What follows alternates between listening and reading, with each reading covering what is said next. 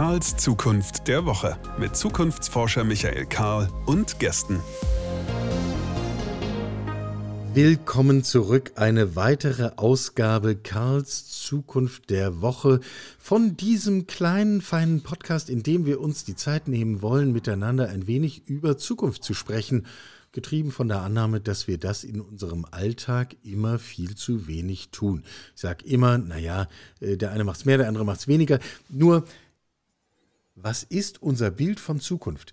Das ist, glaube ich, der Punkt, über den wir zu wenig nachdenken und den wir zu wenig abwägen und sagen, was ist eigentlich realistisch, was ist eigentlich attraktiv, was wollen wir eigentlich für eine Zukunft. Und das kann man jetzt für viele Themen machen, das machen wir hier ja auch für viele unterschiedliche Themen. Wir wollen heute über die Zukunft eines ganz handfesten Themas reden, nämlich wie sieht eigentlich die Welt aus, die uns umgibt. Die ganzen Gebäude, die ganzen Strukturen, die ganzen Lebenswelten, die wir uns ja selber in die Landschaft gezimmert haben. Also wir wollen über Bau reden und über Nachhaltigkeit und über Kreislaufwirtschaft und naja, ich gehe mal davon aus, die Bilder könnten kaum unterschiedlicher sein. Die einen denken bei sowas wie Stadt der Zukunft an futuristische Geschichten mit viel Glas und viel Metall und irgendwie kalt und kühl. Die anderen denken an Holz. Die dritten denken an eher dörfliche Idylle was davon ist eigentlich Zukunft? Wie wollen wir es eigentlich nutzen? Ist das Ganze jetzt eigentlich viel besser vernetzt als vorher oder ist es eigentlich autofrei? Haben wir nur noch Fahrräder und Lastenräder? Wie sieht das eigentlich aus? Und wie komme ich eigentlich zu meinem Häuschen in der Vorstadt? Und wie komme ich zum Einkaufscenter auf der grünen Wiese? Und wie passt das eigentlich alles zusammen? Wie ist denn jetzt unser Bild von Zukunft, von Stadt? Mir scheint nur eines deutlich, so wie wir es bislang gemacht haben, so geht es eben nicht mehr. Die Städte sind zu teuer, sie sind zu voll, sie wachsen nicht schnell genug, dabei wachsen sie irrsinnig schnell. Ähm, sie sind ausgrenzend, sie sind spätestens, wenn wir auch an so etwas wie die kleine Klimakatastrophe denken, die wir vor der Nase haben, dann merken wir, sie sind zu heiß, sie kommen, also so wie bislang geht es nicht mehr. Florian, hilf uns. Wie geht's denn in Zukunft? Wie, wie sollen wir denn sowas wie Städte bauen? Ja, ähm, erstmal schönen Dank, dass wir uns hier kurz treffen, äh, um uns darüber auszutauschen. Ich weiß nicht, ob ich da persönlich sofort helfen kann, aber ähm, wir bei Urban Beta haben äh, uns dazu zumindest Gedanken gemacht, beziehungsweise eine Haltung entwickelt, ähm, um Hilfestellung zu geben und äh, beraten und entwickeln Projekte, die äh, Lösungen sein können in dem Bereich. Ja. Stadt von morgen. Also ich habe dich eben so einfach so reingeschmissen. Florian heißt mit vollem Namen Florian Michaelis, ist einer der Köpfe und Gründer von Urban Beta, die genau dafür stehen. Wie gestalten wir das eigentlich in der Zukunft mit, mit dem Raum um uns herum? Und Raum ist auch genau das Stichwort. Also wer auf eure Webseite geht, dem springt als allererstes der Begriff Raum entgegen. Wir erzeugen Räume innovative Räume, transformative Räume. Da geht im positiven Sinne meine Irritation schon los. Erzeugt ihr nicht eigentlich Gebäude und Strukturen und nicht Raum? Nein, wir sind eigentlich der Meinung, dass wir einen Demokratisierungsprozess im Bereich des Bauens haben müssen. Das heißt, wir erzeugen nicht im Wesentlichen Gebäude, nein, wir entwickeln vielleicht Gebäude, aber letzten Endes haben wir versucht, diesen Begriff von Gebäuden neu zu definieren und haben uns auf den äh, Begriff Raum geeinigt, da ein Gebäude ein, im gesellschaftlichen Sinne ein klassisch abgegrenztes Objekt ist und ein Raum ein viel, wesentlich freierer, freierer Begriff ist für, für die, äh, die dreidimensionale Umwelt, äh, den gebauten Raum, den, den wir gestalten.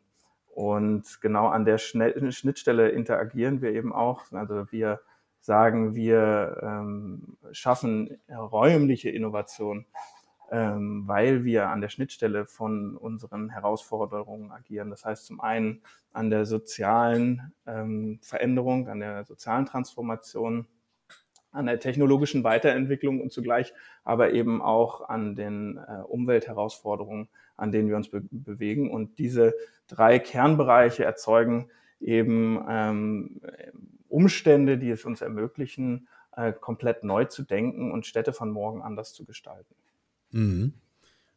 Lass uns das mal ein bisschen konkreter machen, damit wir auch ein Bild erzeugen bei denen, die uns jetzt zuhören. Wenn ich diese Stadt der Zukunft oder diese Städte der Zukunft werden wahrscheinlich, sehen sie im Konkreten überall anders aus, aber wenn ich die erlebe, sehe, mir vorstelle, beschreib mal das, was anders ist. Städte von heute sind sehr statische Objekte, teilweise artifizialisiert, also sehr künstliche Räume, Umgebungen, ähm, meist von dem getrieben, was wir versuchen ähm, zu ändern, nämlich den, den, dem, dem Mehrwert, also finanziellen Mehrwert an der Entwicklung von Wohnraum oder Büroflächen oder ähnlichem, dass dort eben ein Profit immer erzeugt wird, wodurch eben äh, das klare Bedürfnis entstanden ist, möglichst günstig Raum zu schaffen und nicht möglichst hochqualitativ Raum zu schaffen. Wir versuchen eben eine andere Denkweise zu erzeugen, dass wir einerseits hoch, hohe Qualitäten erreichen und ähm, das funktioniert eben darin, dass wir sagen, die statischen Systeme von heute müssen wir auflösen und wir müssen in eine wesentlich agileres Stadtsystem schauen. Das heißt, die Städte von morgen sind flexibler, können sich den Nutzungsbedürfnissen anpassen und reagieren somit tatsächlich auf die Bewohner in der Stadt. Und aus unserer Sicht ist das eben die Möglichkeit, auch ähm, die ökonomischen Aspekte von Stadt neu zu denken. Und wir bewegen uns dann, wie wir sagen, in der Demokratisierung des Bauens und haben dort auch ein Bausystem entwickelt äh, mit dem Betaport-Bausystem, was das ermöglicht, äh, Nutzern, NutzerInnen selbst ihre Räume zu gestalten anhand von digitalen äh, Zwillingen, die entstehen in äh, entsprechenden Konfiguratoren und äh, dadurch eben auch gleichzeitig den erleichterten Zugang zum Thema Bauen überhaupt äh, zu ermöglichen. Denn das ist ja momentan immer noch einem gesellschaftlichen Bild ein sehr abstrakter Bereich, der einer gewissen, ich sag mal, einem gewissen Fachbereich sich zwar erschließt, aber jetzt der breiten Masse nicht klar ist, welche Abläufe dort stattfinden und welche Herausforderungen dort liegen. Eine Herausforderung, wenn man das mal ähm, so sieht, sind es zum Beispiel die Digitalisierung des Bauens. Ähm, der, der Bausektor ist äh, mit 1,2 Prozent IT-Spending einer der am wenigsten digitalisierten Sektoren oder in, in Industriezweige ähm, der Welt. Und an der Stelle sieht man auch schon, welches Potenzial sich dort ergibt, wenn man eben die digitalen Medien anwendet, weil hinsichtlich der Optimierung ähm, der äh, Abläufe, Planungsstrategien, aber eben auch der Produktion von Gebäuden, also Bauelementen dann an der Stelle und wie wir das insbesondere dann auf die Baustelle kriegen, ist die Herausforderung, der wir uns gerade stellen. Mhm. Digitalisierung können wir vielleicht gleich nochmal aufgreifen. Ich bin schon einen Begriff vorher hängen geblieben. Die Flexibilisierung, das ist doch gegenüber den gängigen Vorstellungen, die wir so von Bau haben, genau das Gegenteil von dem, was wir tun. Also das übliche Denken ist doch, ich stelle da etwas hin, damit es immobil ist. Deswegen nennen wir es doch auch Immobilie. Also das ist doch genau das Gegenteil von Flexibilität. Das musst du mir nochmal erklären. Wie, wie, wie, denken wir auf einmal Gebäude flexibel? Wie denken wir Gebäude, Städte so, dass sie auf Menschen reagieren, wie du das gesagt hast? Mhm. Unsere Denkweise ist halt weg von der Immobilie zur Mobilie. Ähm, das heißt, ein, ein Gebäude, was tatsächlich mit der Zeit wachsen und schrumpfen kann. Also wir sagen immer, ähm, es ist deswegen nicht kurzfristiger, sondern es ist sogar noch langfristiger, weil wir Gebäude so denken, dass wir sie zurückbauen können und an gleicher Stelle nach Bedarf der, der Städte und der Gesellschaft an, anderer Stelle, an gleicher Stelle ein anderes Gebäude äh, erstellen können. Eventuell aus den gleichen Bausystemen, das Bausystem umbauen ähm, oder eben äh, an, an, das Gebäude abbauen und zu einem anderen Ort, an einem anderen, auf ein anderes Baufeld zur permanenten oder temporären Nutzung eben bringen können.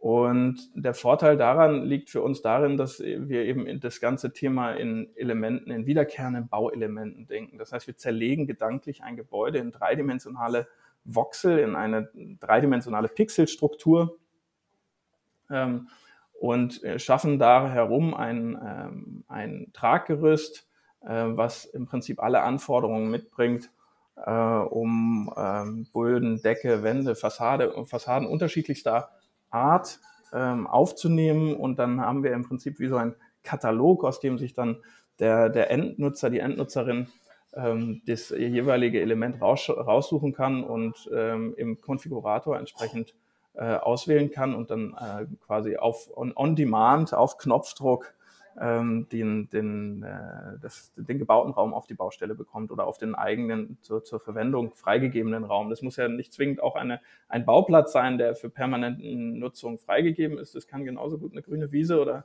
eine Brachfläche, eine Zwischennutzungsfläche sein, etc. Ich würde das gerne nochmal am, am Beispiel eines ganz praktischen Einfamilienhauses durchdeklinieren, äh, einfach um sicherzustellen, dass wir es jetzt auch richtig verstehen, dass wir dieselben Bilder im Kopf haben.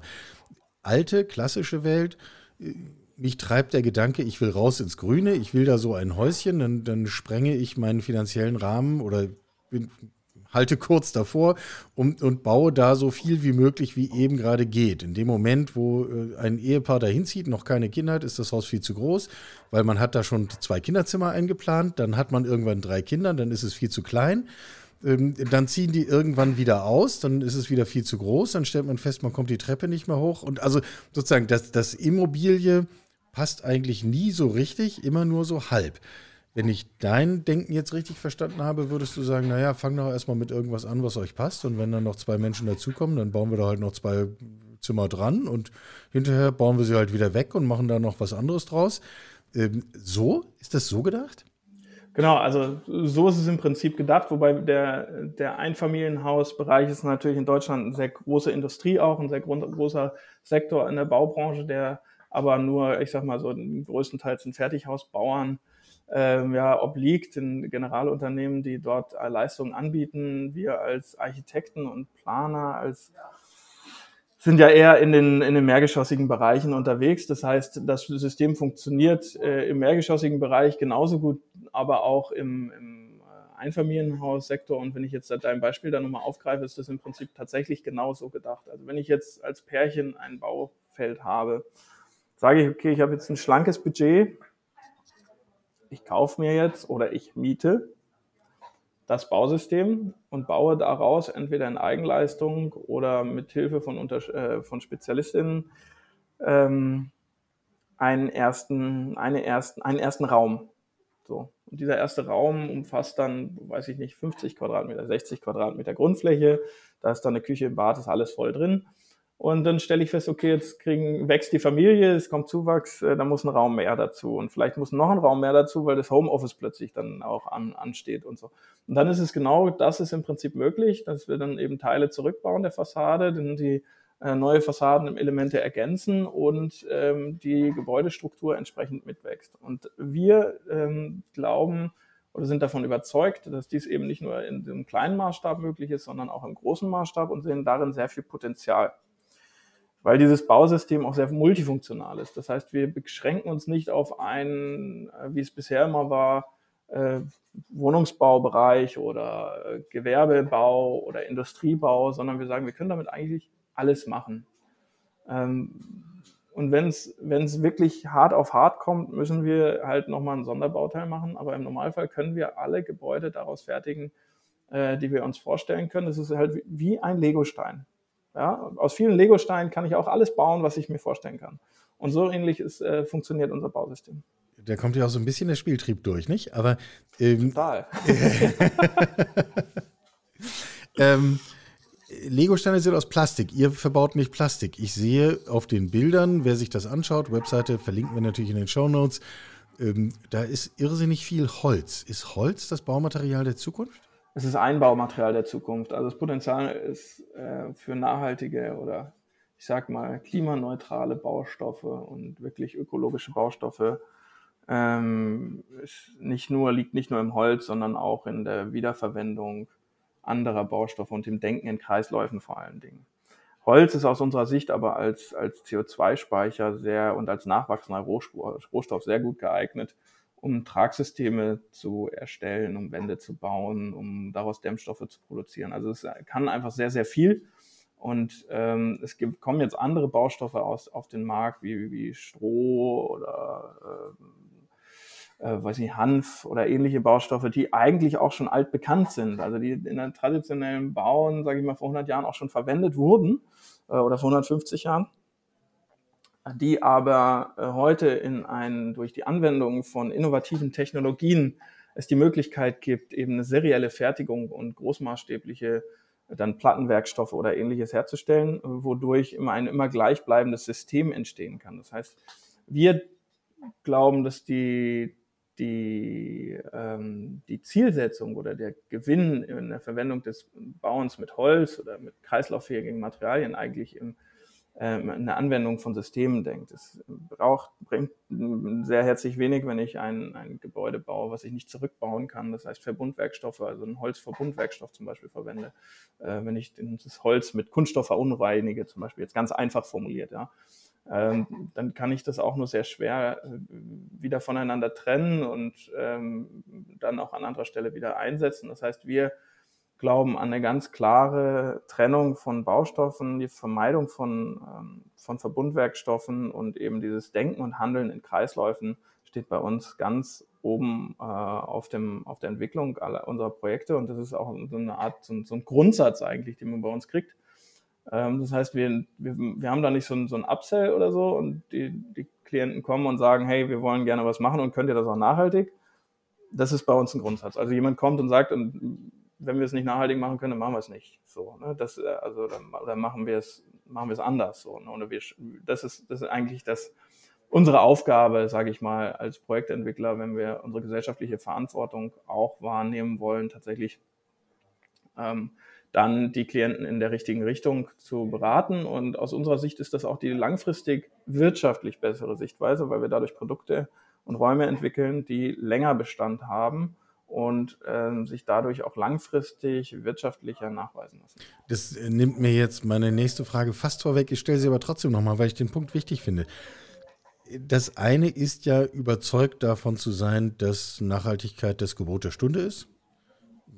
Teile ich, unterschreibe ich, ein Schritt weitergehend wäre ja zu sagen, und das haben wir hier in diesem Podcast in, für verschiedenste Branchen schon durchdekliniert und kamen immer wieder zu demselben Ergebnis, zu sagen, das ist auch, wer irgendwie wirklich auf lange Sicht erfolgreich sein will, also auch wirtschaftlich erfolgreich sein will, der kommt heute eigentlich nicht umhin, sich auf nachhaltige Prinzipien auszurichten. Mhm. Ähm, nahezu branchenunabhängig. Würdest du das für, für euer Thema auch so sehen? Total. Also zum einen ist es, ich mache. Man merkt, wir haben es hier mit Bauleuten zu tun. Da ist immer Krach. Die Baustelle gegenüber. Und der Frühling kommt, deswegen war das Fenster offen. Ähm, ja, also es ist, ich glaube tatsächlich, dass es branchenübergreifend total der Fall ist, dass man sich auf das Thema Nachhaltigkeit, ähm, mit dem Nachhaltig Thema Nachhaltigkeit auseinandersetzen muss, wenn man zukunftsfähig ein Unternehmen führen möchte. Die Herausforderung darin liegt nur, das Thema Nachhaltigkeit richtig und konstant zu durchdringen. Denn für viele ist nachhaltig, ähm, ich habe einen CO2-Ausgleich. Mhm. Ja, ähm, aber damit ist ja nicht genug getan. Ne? An anderer Stelle wird das CO2 dann weniger produziert. Und, In meinem äh, Wohnzimmerkamin verheize ich nur nachhaltig gewirtschaftetes Holz. Ja, genau. Die Frage ist nur, äh, wo, ne? also das, das Holz ist dann vielleicht noch die leichteste Aufgabe, aber ähm, ich hatte letztlich irgendwann so ein Produkt in der Hand, da stand dann drauf. Ah ja, genau, das waren Windeln. Mhm.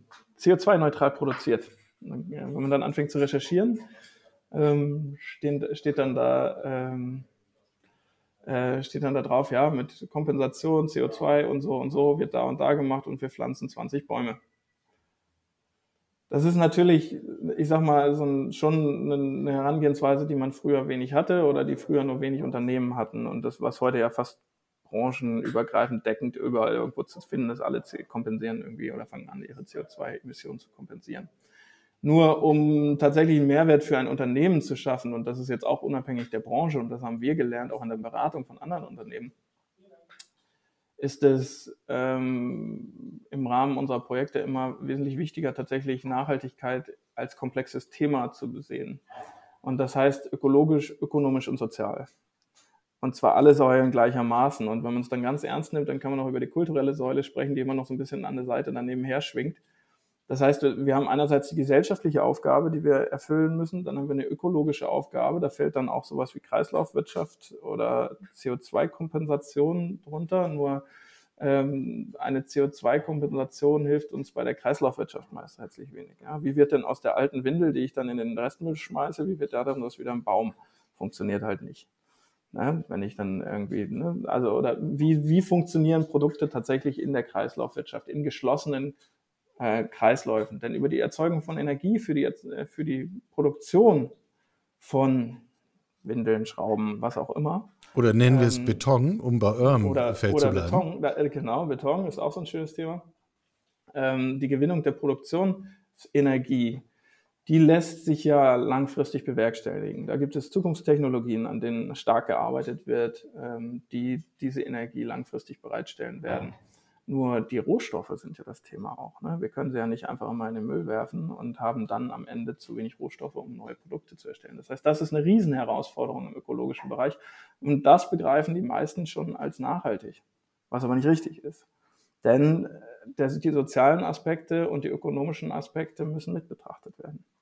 Und äh, das gibt es eben bei uns, sage ich mal, als Grundlage, dass man, dass wir zumindest darüber sprechen und das, äh, das Optimum versuchen in jedem Projekt zu erreichen. Mhm. Mhm. Äh, du hattest vorhin das Thema Digitalisierung äh, schon angesprochen. Äh, lass uns das noch ein bisschen vertiefen. Äh, du hattest genannt, es geht um Planungsmöglichkeiten. Wie kann ich sozusagen aus Modulen etwas bauen, was ich hinterher auch wieder dekonstruieren und dann weiter nutzen und entwickeln kann? Und das braucht digitale Tools, das braucht digitale Vernetzung, das braucht digitale Planung. Ist das Thema Digitalisierung damit aber schon vollumfänglich beschrieben? Mm, na, auf gar keinen Fall. Also das, das Thema, das ist jetzt ein Teilbereich im, des Bauens, sage ich mal, der Erstellung von Räumen die damit beschrieben, das damit beschrieben ist. Ja? Also wir brauchen, ne, angefangen beim, beim BIM oder bei ähm, digitalen ähm, Business Information Management, wenn ich das kurz ja. übersetzen darf. Genau. Ist das, ähm, äh, gehen wir eigentlich, ist das Digitalisierung bedeutet für uns noch einen Schritt weiter. Ne? Das heißt, wir müssen eigentlich viel mehr über Vernetzung ähm, und digitale Vernetzung aller Bereiche, aller Lebensbereiche nachdenken. Das heißt, ähm, sowohl was die Mobilität angeht, als auch was vielleicht den eigenen Haushalt angeht, ähm, als auch was die, die, die Gebäudeintelligenz angeht, ähm, um tatsächlich Systeme zu schaffen, die so funktionieren, dass sie effizient sind. Denn es bringt nichts, wenn jeder sein eigenes Auto fährt. Ne? Warum macht das jeder? Weil, also ist eine Eigentumsfrage, ist eine Einstellungsfrage, ist natürlich gesellschaftlich gewachsen, ist klar, aber wann würde man auf sein eigenes Auto verzichten? Naja, wenn ich wüsste, ich habe immer eins um die Ecke stehen und das hat eine gewisse Qualität und das hat irgendwie, da kann ich wählen. Dann, wenn das attraktiv genug ist, ja, dann, dann funktioniert das. Und da sind wir in der Digitalisierung schon relativ weit. Ne? Die Apps gibt es, Anbieter gibt es ohne Ende. Es gibt in den großen Städten gibt's wunderbare Systeme. Das ist die Frage nur, wie trägt man das aufs Land? Und wie vernetzt man das untereinander? Da gibt es auch schon inzwischen Anbieter, die sich damit auseinandersetzen, verschiedene Mobilitätsformen in digitalen Plattformen zusammenzuführen. Ja, wir haben da auch einige in unseren äh, mit, mit auf unseren Messeauftritten gehabt in, im letzten Jahr. Und für uns ist, bietet quasi der Raum, den wir kreieren, immer die Möglichkeit, diese Schnittstelle zu schaffen.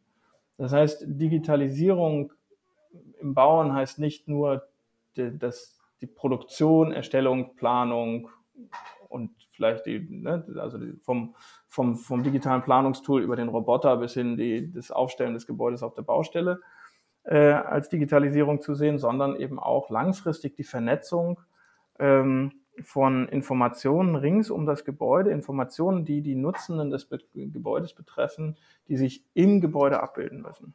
Mhm. In meiner Sicht würden sich da doch eigentlich Nutzungsformen zeigen, die wir, die uns so gar nicht bewusst sind, was wir eigentlich im Gebäude tun und mit dem Gebäude tun. Ich meine, jeder Mensch trägt jede Menge Daten durch so ein Gebäude, spätestens in Form seines Smartphones. Das merkt nur das Gebäude nicht. Ja, das ist auch vielleicht, was den Datenschutz angeht, immer ganz gut. Das ist ja dann die nächste gesellschaftliche Herausforderung. Ne? Wie kriegt man das auch noch alles mit dem Datenschutz abgedeckt? Also da wir, bin ich halt tatsächlich auch nicht kein Spezialist dann für Datenschutz, sondern wir stellen halt einfach nur fest, um effiziente Systeme zu, ähm, zu erschaffen, müssen wir vernetzte Intelligenzen oder vernetzte digitale äh, Bereiche schaffen, um das zu ermöglichen. Ob das dann die, das Community Forum ist, in dem man dann äh, sieht, wer, wer gerade welches Zimmer bewohnt oder wo man sich dann am Abend zum Zusammensein trifft oder so. ähm, oder wo gerade ein Zimmer frei wird, damit man das dem, dem Bekannten anbieten kann oder Übernachtungsgäste unterbringen kann oder was auch immer. Aber dass nicht jeder zum Beispiel ein Gästezimmer vorhalten muss, ja, weil man einfach geteilte Gästezimmer hat und man sieht auf einer Plattform, wie, soll, wie dieses Gästezimmer gebucht ist. Das sind so ganz simple Strukturen, digitale Strukturen, äh, die aber noch nicht breitentechnisch angewendet werden, wo wir glauben, dass das, und das hat sich auch in, der, in, der, in unserem Forschungsprojekt der Beta-Hood gezeigt, ähm, dass wir ähm, zusammen mit ähm, der Bauhaus-Uni Weimar, ARUP und der Berliner Stadtmission durchführen im Auftrage des BBS, BBSR Zukunftsbau, dass äh, wir an der Stelle einfach eine starke Aufgabe noch haben, was diese, diese Plattform und die, dieses Quartiersmanagement gerade äh, angeht, wenn wir über soziale Durchmischung von Projekten sprechen. Also das heißt, wenn wir in sozial schwierige Bereiche oder anspruchsvolle Bereiche gehen. Ja, anspruchsvoll ist wahrscheinlich besser als schwierig. Das äh, schwierig wertet es immer gleich ab, auch wenn es nicht so gemeint ist. Äh, ja. dazu passend auf eurer Webseite kann man den Begriff Neighborhood on Demand finden. Müssen wir das wirklich so weit denken? Also ich meine, Mobility on Demand kennt jeder. Ich äh, steige in irgendein so Auto, was am Straßenrand steht und fahre los, wenn ich es brauche. Ist das mhm. unser Bild von, von Flexibilität im städtischen Raum? Es bietet zwei, also zwei, zwei große Potenziale, die Nachbarschaft äh, auf Abruf oder die mobile Nachbarschaft. Zum einen kann ich mir dadurch Flächen, die sonst für langfristige Planungsprozesse über 10, 15, teilweise 20 Jahre brach liegen, weil das Projekt nicht kommt und nicht kommt und die dritte Finanzierung geplatzt ist und das Baurecht nicht geschaffen wird. Ähm, das heißt, eine Brache kann dann temporär gut genutzt werden und wir schaffen dort Leben, statt Unorte in Städten zu fördern, sondern wir schaffen soziale Zentren und ähm, sorgen für Kommunikation und einen Dialog in der Gesellschaft und werten natürlich das Stadtquartier in dem Sinne auf, dadurch, dass wir dort eine Nutzung integrieren, wodurch alle Stakeholder im Prinzip gewinnen. Das ist der, die eine Sichtweise, die man hat, dadurch, dass man eben flexible äh, Quartiere oder mobile Quartiere sich vorstellen kann. Das andere ist aber auch, dass ich eben sagen kann, okay, ich wohne in einem mobilen Quartier und das wäre jetzt noch zwei Schritte weiter gedacht im Prinzip und ich habe, ich besitze dort einen Raum. Und eventuell gehört mir nur dieser Raum selbst und äh, diese Baumaterialien und Bauelemente gehören tatsächlich mir. Alternative ist natürlich wieder, ich lease sie. Ähm, und dann will ich von Berlin nach München ziehen. Und ich weiß, da gibt es auch so ein Quartier. Dann nehme ich doch meine Bauelemente mit, dann nehme ich meinen Raum mit und ziehe darunter. Und all solche Dinge werden ja möglich, wenn wir anfangen, in Baumodulen und Bauelementen zu denken und wegkommen von statischen, also natürlich sind es weiterhin statische Systeme, aber ich sag mal, rigiden Strukturen aufhören zu denken und äh, der, weiter der Überzeugung sind, alles, was wir jetzt sehen äh, oder alles, was gebaut wird, das muss ewig halten. Das ist eine Anforderung, die ähm, der jetzigen oder der gesellschaftlichen Veränderung in den letzten 20 Jahren einfach nicht gerecht wird. Die gesellschaftliche Veränderung hat ein dermaßenes Tempo angenommen, dass, die, ähm, dass die, das Bauen eigentlich nur noch hinterherhinken kann. Ja, das ist dann heute, also ne, das kann man sich die Wohnformen anschauen. Ähm, ne, also so Standard Wohnformen, Zweizimmer, Dreizimmer sind immer noch wie vor 100 Jahren. Ähm, innovativere Wohnformen sind dann das Clusterwohnen, ja, die, wo sich dann tatsächlich eine Weiterentwicklung stattgefunden hat, ähm, die immer beliebter werden, ähm, was auch was viel mit, mit Teilen, Flexibilität und was kann ich mir überhaupt leisten. Also da sieht man im Prinzip die gesellschaftlichen Herausforderungen sowohl in der Ökonomie als auch im Sozialen, als auch in der Ökologie. Bildet sich alles an so einem Wohnungsgrundriss ab. Und das ist ja eine total spannende Arbeit, an der wir tagtäglich äh, sitzen. Ich muss noch mal so eine Reality-Check-Frage stellen. Mich persönlich spricht das total an. Ich finde das hochattraktiv, gerade diese Vorstellung von, von Modularität und Entwicklung und dauerhafter Veränderung und, und dadurch Langlebigkeit erzielen. Ist das aber nicht etwas, was mehr für die neue Stadt vom Reißbrett ist? Oder lässt sich das tatsächlich integrieren in die bestehenden Räume, Gebäude, Strukturen, die wir haben? Das lässt sich integrieren. Also sicherlich nicht überall und sicherlich nicht in Ballungszentren, wo schon vorhandene Strukturen da sind, aber Es ist zum Beispiel denkbar als Aufstockung für Gebäude ja, oder als ähm, Ausbausystem für alte Lagerhallen und Umnutzung für Industrie 4.0. Also die Veränderung der Industrie, und da sind wir bei der, wieder bei dem, so ein Bausystem ist eben für vieles gut. Ne? Und wenn wir jetzt äh, uns anschauen, wie sich die Produktionsstätten über die Jahrhunderte verändert haben, von ersten Manufakturen hin zum Fließband und jetzt eigentlich ja wieder zurück zur, zur automatisierten Kleinstproduktion, wo dann Schuhe plötzlich in so einem ja, ich sag mal, in so einem Schuhkarton gedruckt werden, ja, 3D gedruckt werden ähm, und man äh, die zwei Stunden vorher bestellt und dann druckfrisch sich die abholen kann. So, das ist, das ist ja die Zukunft oder das Bild der Zukunft. Das heißt aber auch die Industrie und das produzierende Gewerbe muss sich verändern und dazu haben wir auch einige Studien inzwischen angestellt, in denen wir das klarstellen, ähm, wie eben so eine Nachnutzung der vorhandenen Räume mit so einem System, Bausystem als Ausbausystem in der Anwendung dann an der Stelle ähm, gut funktionieren kann, weil es eben flexibel ist und viele Nutzungen zulässt und wir die großen Strukturen, die da sind, die sehr viele Qualitäten einfach mit sich bringen, dann nicht zerstören müssen, sondern sich weiterentwickeln können. Und da setzen wir eigentlich auf, auch an der Weiterentwicklung, Nachverdichtung von Stadt. Wir lernen also, wer für die Ewigkeit bauen will, der möge bitte nicht für die Ewigkeit bauen, sondern genau im Gegenteil, möge dafür bauen, dass man es wieder abbauen kann, wieder weiter nutzen kann, wieder modularisieren kann. Ähm, und schon entsteht etwas, was nun äh, sich unserer Zukunft und dem Bild, was wir von Zukunft haben, anpasst. Danke für dieses Zukunftsbild. Florian Michaelis, einer der Köpfe und Gründer von Urban Beta. Der Link ist selbstverständlich in den Show Notes. Kann man sich alles anschauen, denn das ist ja auch am Ende ein visuelles Thema. Wir reden jetzt die ganze Zeit drüber, aber das darf man sich dann schon angucken und, ähm, mit euch diskutieren, Kontakt aufnehmen, in welcher Form auch immer. Letztes Stichwort auch von meiner Seite. Auch hier natürlich Kontakt aufnehmen. Mich interessiert eure Brille. Wollen wir eure Sichtweise, wollen wir das? Wollen wir diese Flexibilität als Zukunftsmodell für uns akzeptieren, ausbauen, aufnehmen, daraus etwas machen? Diskutieren wir es bei Twitter, bei Instagram, auf LinkedIn, wo auch immer oder schreibt uns einen handschriftlichen Brief, aber dann bitte mit Tinte auf Bütten und dann können wir damit auch umgehen. Florian, danke für deine Zeit. Vielen Dank. Sie hörten Karls Zukunft der Woche, ein Podcast aus dem Karl Institute for Human Future.